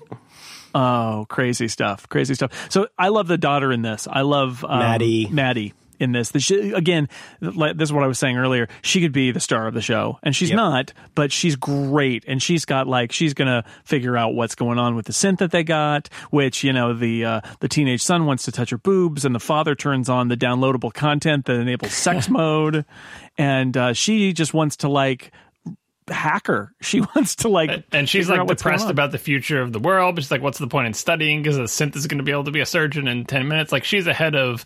She's like the uh, the heavyset pimply kid from Fear the Walking Dead. She's ahead of everyone else on the show, realizing, guys, don't you realize what this means? If we continue down this path with these synths. Uh, it's going to be a problem because maybe not for the parents' generation. They just see it as like, oh, it's a helpful thing for you to have in the house, or you know, it's a sex toy or whatever. But she sees this is the end of humanity, and you guys are just happy about it. Yeah. Yeah, well, and I like the that whole question of is this is this the end of humanity or not? I, there's a lot of knee jerk reactions, and in the background you've got the kind of worry about it. But I kind of like that. Like, you know, d- i- i- i- are we looking at well they're going to replace us and they're all better than us, or is it more like you know we've created new a new slave class and we have to deal with the fact that they're actually alive? Well, yeah, and like not to jump to the giant picture, but you know, it's you know, when when you get into the the whole like um, what automation writ large does for us, it, it ends up getting to some interesting things. And, and I think that's where this cuts to the chase fairly quickly, even if it is a little bit slow paced, which is first of all, like, well, we think like, you know, work in some ways gives us meaning. Like the things that we do, the way that we spend our day really matters. The way that we care for our children, like what, what foods we prepare for our kids. Like that's, that's a big part of who we are. And as played out with I'm sorry I don't remember the woman's name the, the the the wife. Like it's I think she is she's so great at portraying that not just the guilt of like being the working mom who's a lawyer but just that whole sense of like you know what if somebody can do this better than I am better, but, you know, better than I can do it. Like that, that's a horrifying prospect. The idea that you could buy an appliance that would be a better parent than you, or, Yeah. or in, in that case, you could, you could, you could buy a robot that would be a better employee than you. It isn't just a matter of feeling frustrated that you maybe don't make the same wage. It's a matter of going like, well, then what is it that makes us human? What is it that makes life worth doing if there are appliances that can be better than us? if your daughter demands that that uh, that the robot read the story to her Yeah. instead. Sophie may love, like our kids may love our iPads more than us, but we're not threatened by the iPads because they're not close enough to the uncanny valley, right? Like it's like, well, Right. they may love television more than us, but it's fine. I'm the mom. But as once you make the television shaped like a mom, then it's a problem. then you're like, all right, TV, that's a, uh, yeah, this is too close for comfort. I, I think the best one is the uh, the wife of the detective. Like that's the other question that it answers is like she's unhappy their their marriage, she's unhappy in their marriage, whatever. Um, is it sufficient for people to have a uh, attentive, uh, attractive uh, male sex bot that listens to their stories and gives them nice massages and prepares them nice meals? Uh, as long as it, that that sex bot doesn't malfunction, she was probably pretty much okay with it. Like that, she chose that over her husband because that robot was giving her the attention that her husband was not. It was entirely dedicated to her.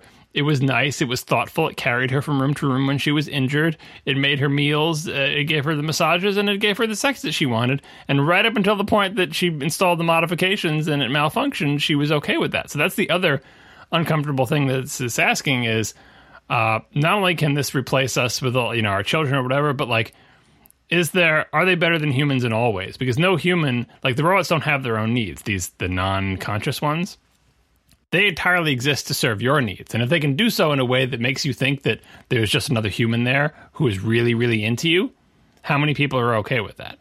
I, don't think they're going to get into that because i think the uh, the the the entire show is leading like if i take the show as as shown in this season one uh, the obvious conclusion is that all the humans will destroy all these robots. It's almost like the ul- ul- ultimate form of, of self-absorption where you know if you're like say like an introverted person with lots of needs like you'd be perfectly happy to have a whole bunch of the world replaced by automation whether that's uber or instacart or whatever it is that you want. There's a whole way to create this world full of things that will serve you and will open up your time and attention in ways that you never could have before. But like hey it's great if the if the rest of the world becomes an automaton the rest of the world loses their jobs. What i think this gets at though is like well what does that mean to me? Like what if nobody needs me anymore?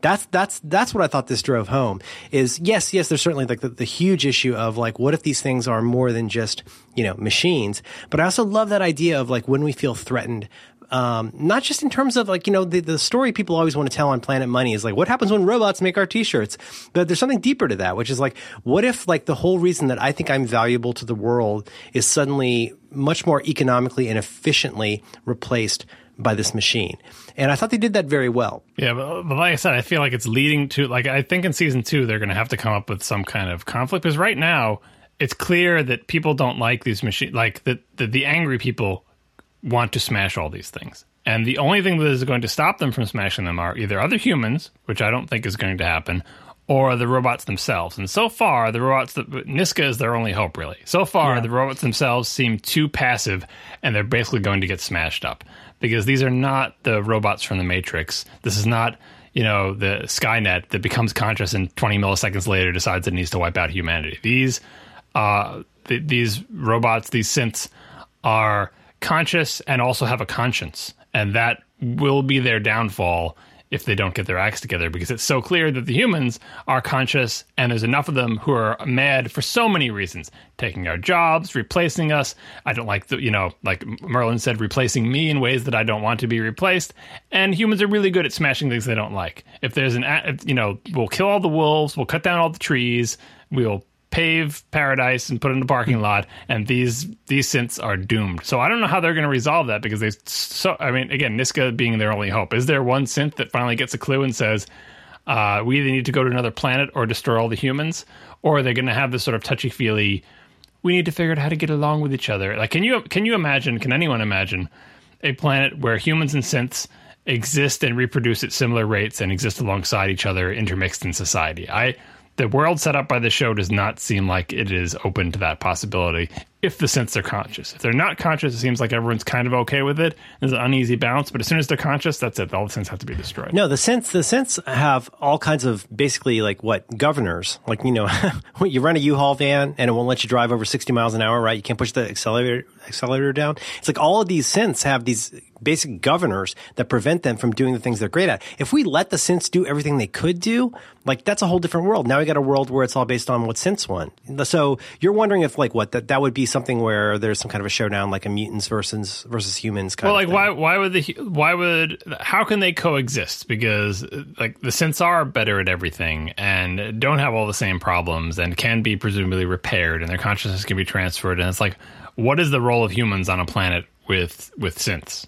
There there is none. And so and but the humans would be super pissed about that. Right. And so there's this inherent conflict. Like, it's not like, well, we'll go about our lives, and 50% of the people in the city are synths, and 50% aren't. And, you know, like, they even just have to come to an agreement about birth rates. Uh, synths, how many new synths are you allowed to create at what rate? And who's going to decide on that? And is it a democracy? And, like, I, I don't see how.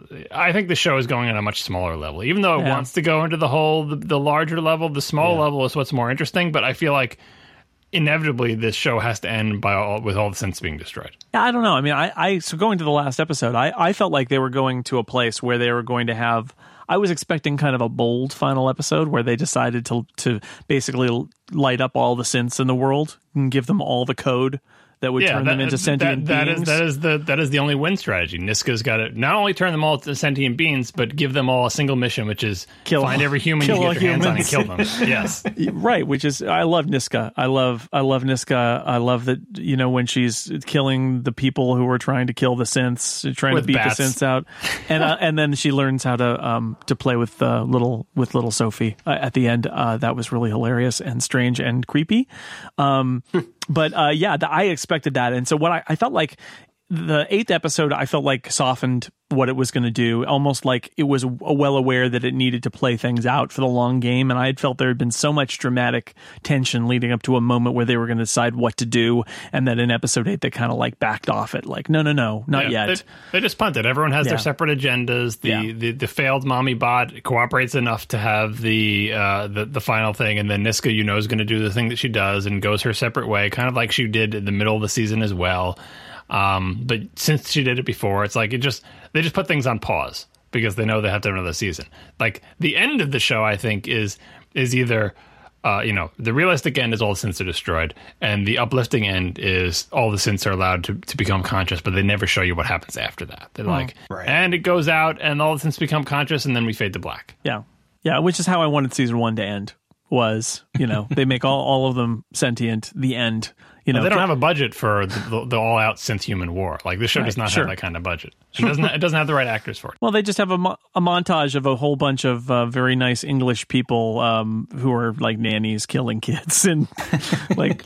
Well, the, the the bot that takes care of William Hurt is already a wrecking machine. Like that is the that is someone needs to return that one because it does not have a good bedside manner. No, what's a- what's that one name? The uh, Vera, that's the National Health Service bot. I I, Yeah. I, I, I can't help but feel that there's some British, com- very British commentary on the bureaucracy of the national health that uh, Right, right. we're missing Yeah. there. well, that's more and also commentary on like the removing the humanity from people who need care. That, Care, like yeah. that know that he's no longer the pri- he's not the primary user. That the system is the primary user. Yeah. I think you know. Um, I know we don't have a lot of time, but I mean, I, I- this is another one where um, it kind of grabbed me in the first episode. I think they did a really nice job of world building um, very quickly in this one. And I, you know, gosh, I just, I, Odi was like a big, was a hook for me. Like I'm sentimental. I'm in, you know, I'm that kind of guy. There was just something so great to me about this idea that, you know, introducing uh, this idea that you know, oh, it's not like robots are this like we get the 1.0 and everything's going to be perfect. Uh, no, no, it's like there's all kinds of problems, and I just I love the the whole arc of you know the way that uh, Prof- Professor Hobby, what's his name, Doctor. That's his name in AI. What is he in this? William Hurt. William is, Hurt. There's something so poignant to me about this idea of I know it's kind of corny, but the idea of this guy who's had was it a stroke? Yeah, he had a stroke, so he's lost so some he's of his memory. so he's lost his memories.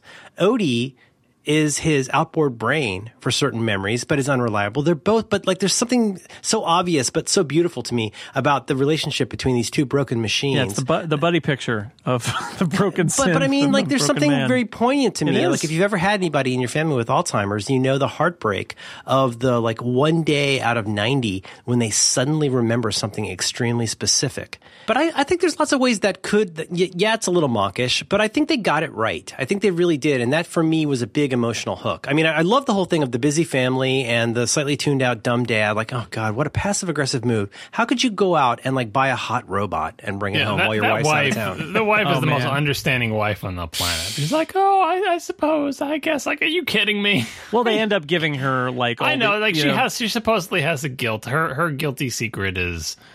Not yeah, that was not as particularly that was not as guilty of a secret They, as I they, but they they try very hard to give to to to give the reasons why he d- does this, and she doesn't react differently to it. And She's so, very understanding. Yeah, she, well, they give they give her they give her her se- dark secrets, and they also you know they make her seem really bad at the beginning, where it's like you said you'd be gone for two days, and you were gone for five days, and all this. yeah, but stuff. like her, It's yeah, exactly. But her dark. She I thought she I did think try it- to call. but she did. She tried. But like her dark secret. I mean, the dark secret seemed to be that she was out of town. You know, to, to find some mean bone. But the real dark secret is like she's misunderstood.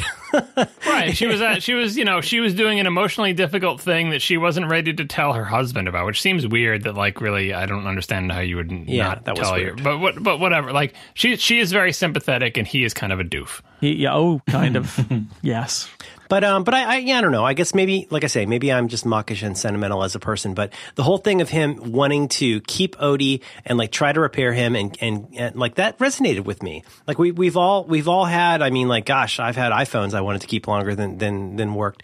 But like it's it's also just very emblematic of like the fragility of memory and the way that like in this case that the two of them together like almost make a person with a memory and uh, i thought that was i thought that was very very moving I like the fact that he also is not so addled that he thinks Odi is like uh, like the people like no I need my replicant uh, my, my synth my synth is my friend. He knows Odi is just a machine and not a very good machine and partly broken machine like because he helped create them. He understands exactly what Odi is. He's Totally. under no illusions that Odi is his friend, but he befriends Odi in the same way that like you know that uh what's his name uh befriends Wilson on the island in Castaway right? Oh, Tom, Like- Tom Hanks. Yeah. Right, but he never goes full Wilson where he thinks, you know, he never thinks Odi is a person, right? He understands that that you know, that again, it's his outboard memory, it's his only connection to his dead wife.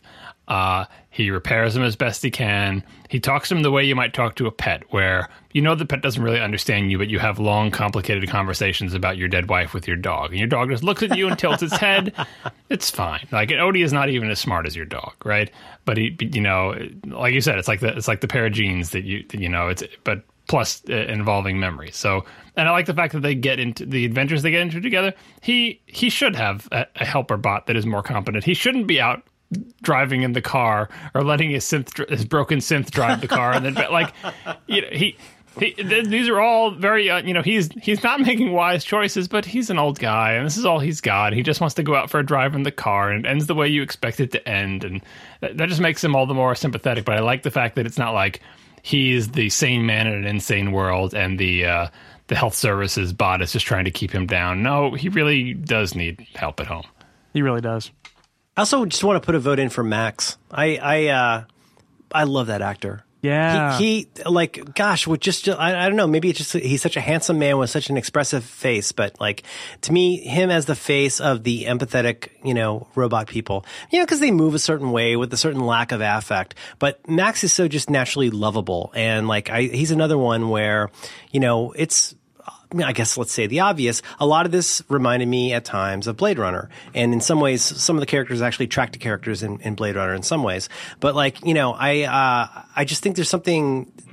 I don't know. There's just like you said with John, like you said, like you talk to a dog or you, you realize this thing is not real. Like even though the, and these people are aware that they're not people, but that doesn't mean that they don't have these, these feelings. And I, I don't know. I found that very affecting. That guy was great. I love Max. Yeah, I really like Anita too because she had to do the dual mode of like show what a synth is like when it's not conscious, and then show what it's like when it is conscious. And you know, I think that they didn't do any changes in makeup. I think it was all just acting. You know, like when she's recharging in the chair, and then a second she says, "I'm in here," and then goes back. Like it was great to see her transition from the. She, I think she was the best at being robotic without doing the robot uh, because she was on camera a lot and she had to kind of figure that out. And then when she becomes the regular person, it's almost like it's like is that even the same actress when Right. she's not in Anita mode when she's in Mia mode? But also, there's also the whole thing of like, you know, when you're kind of acclimating yourself to the show f- through the first like maybe three or four episodes. I don't know if, if you guys did this, but I found myself wondering like, these are AIs. These are extremely powerful computers. Like what they choose to expose to the family in terms of the output may, you wonder how much that has to do with what they actually quote unquote know. Like obviously you see that the wife is like hiding around the corner in this case, you know, but like, you know, all along I kept wondering like how much is she assimilating that we don't know yet? And she has such a lack of affect. But it's not, it isn't, she's not like just quote unquote being a robot. There's something, uh, I thought that actress just killed it at being able to do these incredibly subtle things that kept you on the bubble of wondering like how much she knew and how much that humanity was like shining through. Well, and, and it was there was an in-story reason for that. It was like the whole idea that the other consciousness was buried under there, Right. You know, it was influencing. It's like you know, was does she know I'm scared of spiders? Uh, you know, does she, how does she reading these emotions? Uh, it- how did you know that that I would like to read the book to Sophie? You know, like the whole that I, that was a great early part of the season because you are put into the mindset of the wife, Laura, I think her name was, and say, is she? Hello, Laura. Yeah, I, I mean, uh, it's obvious reasons why she might be jealous and upset that her husband brings this, you know, sex bot into the house or whatever, right? Um, but on the other level, like she's she's doubting herself. Like, am I just overreacting? You know, am, Yeah, is like, like is she is she actively undermining me? Is she right, like yeah? yeah, and like is because the they so well established the world, but it's like it's like wondering if your toaster is undermining you. Like it, these are just appliances. everyone everyone knows how they work. Like the whole family knows. Oh, they can't hurt people. They're never going to do this. They're never going to do that. And yet here's this one that, as far as she's concerned. Uh, and again, I think this is a thing that would that would be much more common. But they had so firmly established that the entire rest of the world totally believe these things are just like appliances then she's the only crazy one who thinks I think it's it's noticing more than it, and it turns out it is noticing more, right? Because this is a special one or whatever. But in reality, if we had synths like this, everybody would think that think their synths are out to get them. No one would allow a sexy female synth into their house. Like you know, these are it's this is sci-fi that even getting beyond the fact that if we had the technology to create these synths, there'd be so many other temp- technological implications that it wouldn't be just it's just like our world, but with synths. Because there, if you can do a synth, so many you know, so you have to kind of carve out this. It's more of a fantasy scenario where like take the, the world as it is now and add this one magical thing, but pretend it's not magic. Uh, and don't think too much about the implications because we want to have a smaller story because we don't have the budget for the human synth war. Um, if you can put all that out of your mind, uh, I, I think the show holds together as you know, as I said, as a gentle kind of uh, fun, sci, slow paced, uh, relaxing sci-fi story. That that episode one, I think, like I don't think the series starts sh- slow, because I think if you watch episode one and you're into sci-fi, you understand everything they're setting up. You understand the tensions they're going to set up, and how, and you may not know how it's all going to evolve, but so, so many sort of pieces are put onto the board that I, I, I was just excited by the first episode. I wanted to see how these pieces were going to move, and in the end, I I think they just kind of dumped the board back into the box and folded the game up and said, "Come back in season two. But Anything more we should talk about about humans? I love the little girl. What's her name? Sophie. Sophie, Sophie. Adorable. so so cute, so cute, and really love Maybe the, I too would- adorable. And I would watch the adventures of uh, you know Mattie and the Mattie and the synths in in computer hackers. Sophie and Niska. Niska will be dismembering Oh, people with it with uh, with pruning shears, and the little girl will be like, "Play dolls with me." Yep, Yeah, I'd, I'd watch It's that like show. their version of the road. yeah, yep. That's right. That's right. It's a little girl and her mur- violent and, And Mia, murderous Mia can robot. be there too. I will never let any harm come to Sophie. And they solve crimes. I'm sorry, Sophie. I'm afraid I don't understand the question. Robot or not? Robot or not? So, John, are the synths and humans robots or not? I, it's tough with the synths because they make it seem like it's just kind of living skin. I don't know if, enough about what goes on inside them. Are they like the Terminator, where it's just a robot with living skin attached to the outside, or are they biological through and through with uh, mechanical enhancements? And the special effects budget of the show says uh, we can't tell you because all we're going to show you is superficial skin wounds and blue blood. Uh, but why is there blood at all, and why is the blood blue? I'm leaning towards cyborg for these guys. I think there are organic parts in there. I yeah, because I can't. Because why else would you have? I mean, is the blood just for the skin? Is like a chia pet where it's just on the surface and inside like it is a- like like a robot? Lu- lubricant for for for. But it seems like they have I a don't know. circulatory system, and Yeah. why do you, do you need? Maybe you just need a circulatory system for the skin. I don't know. We don't know enough about what's inside these things. We haven't seen any of them sliced in half, so I can't make a call yet. But Okay. it seems like it seems like cyborg to me. All right, stay tuned. Especially especially if they're going to be convincing sex bots. Interesting. Well, that's that may be true. Maybe that's what the uh, blue fluid is for. For is like uh, We also don't know how much Skin they weigh. That we, if we knew, if we had a density measure, like are they all like 400 pounds because they're you know made of steel and stuff? I don't know. All right. We'll have to stay tuned for season two where they won't reveal. I'm any sure, of I'm sure they're gonna have an episode dedicated to this. Yeah. it's gonna be like Alien Autopsy, but with synths. Robot or not? Yeah, I wish we had more time for humans. I got tons more to say about it. I didn't want to drag it out, but Yeah. uh, I, I thought it was I thought it was really good. I thought the last episode was was like basically a fun show. Like we both watched it. My wife and I were like, we're so excited after the I penultimate, and I was like, that was really No, you Ah. could feel them backing off of all the momentum. If you if you thought about it though, how could they end that without ending the series? Like it's like if you wanted to do the, the in the final, it's a big dramatic thing. It builds up, builds up, and then they're all conscious, and then you wait for season two. Then what the hell do they do in season two? They don't, again, they don't have the budget for that. Think they about can't. They can't do Well, that. that that would be an interesting problem. I'd love to have that problem, but I mean, I'd rather have that problem than have the lose the momentum thing. yeah. Yeah, they just Because- they, they just didn't lose it. They like they put the brakes They on. stop everywhere. dead. Yep. Yeah, Yep. They're afraid. I felt. because they're I like, felt, I felt oh, the fear there. we have to have season two. And then and then they had to screw with their character motivations because you're like you have to believe that the the partner reveals herself to her partner and says you're my favorite human, but then has this dark past, but then also wants to kill her synth family, but then changes her mind. I'm not going to kill you. Then I'm going to help you. But then one of them is brainwashed, and it's just like too much, too Yeah. like uh, too much stoppage, too many people doing things out of character just so you can nuke all your momentum and spread them to the four winds or however many winds there are. Four.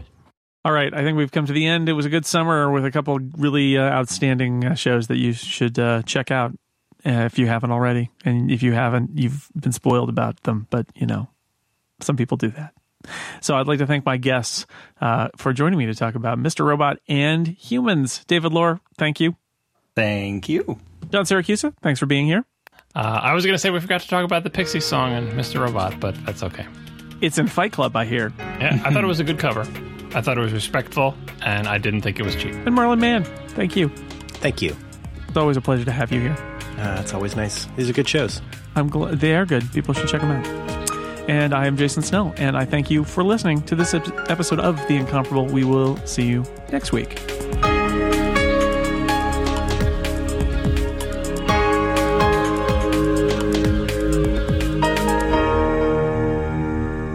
Mr. Robot or not? Or not.